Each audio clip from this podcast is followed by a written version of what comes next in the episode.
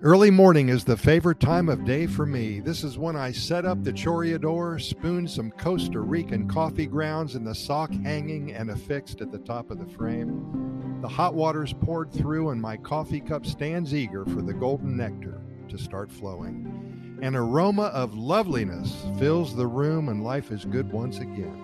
This is indeed an integral part of the Pura Vida lifestyle.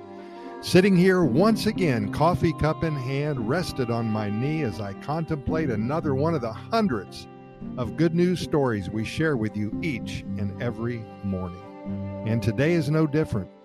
Today, people watching comes to mind. Of course, this is done in every country around the world.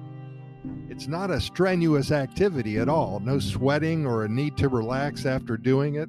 However, it is so good for the mind and the body and the spirit.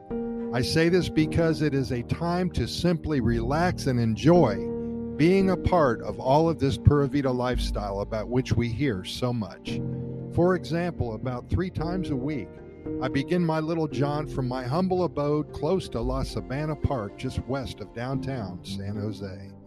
My 20 minute leisurely stroll to San Jose Centro is rewarded with a cup of fresh, hot Costa Rican coffee para llevar I get it to go.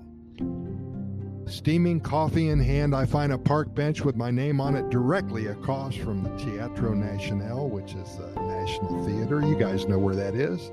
There's a park there that is home to hundreds of pigeons. A vendor selling feed, and no less than a dozen kids are having fun feeding the birds. Looking around, I see families enjoying their shopping day in San Jose. Generations of one family smiling and laughing and carrying on with a simple life. The coffee that I enjoy is but icing on the cake. This is an easier way of life to which most of us are not accustomed. This is a Pura Vida lifestyle moment. Today is so special, as they all are.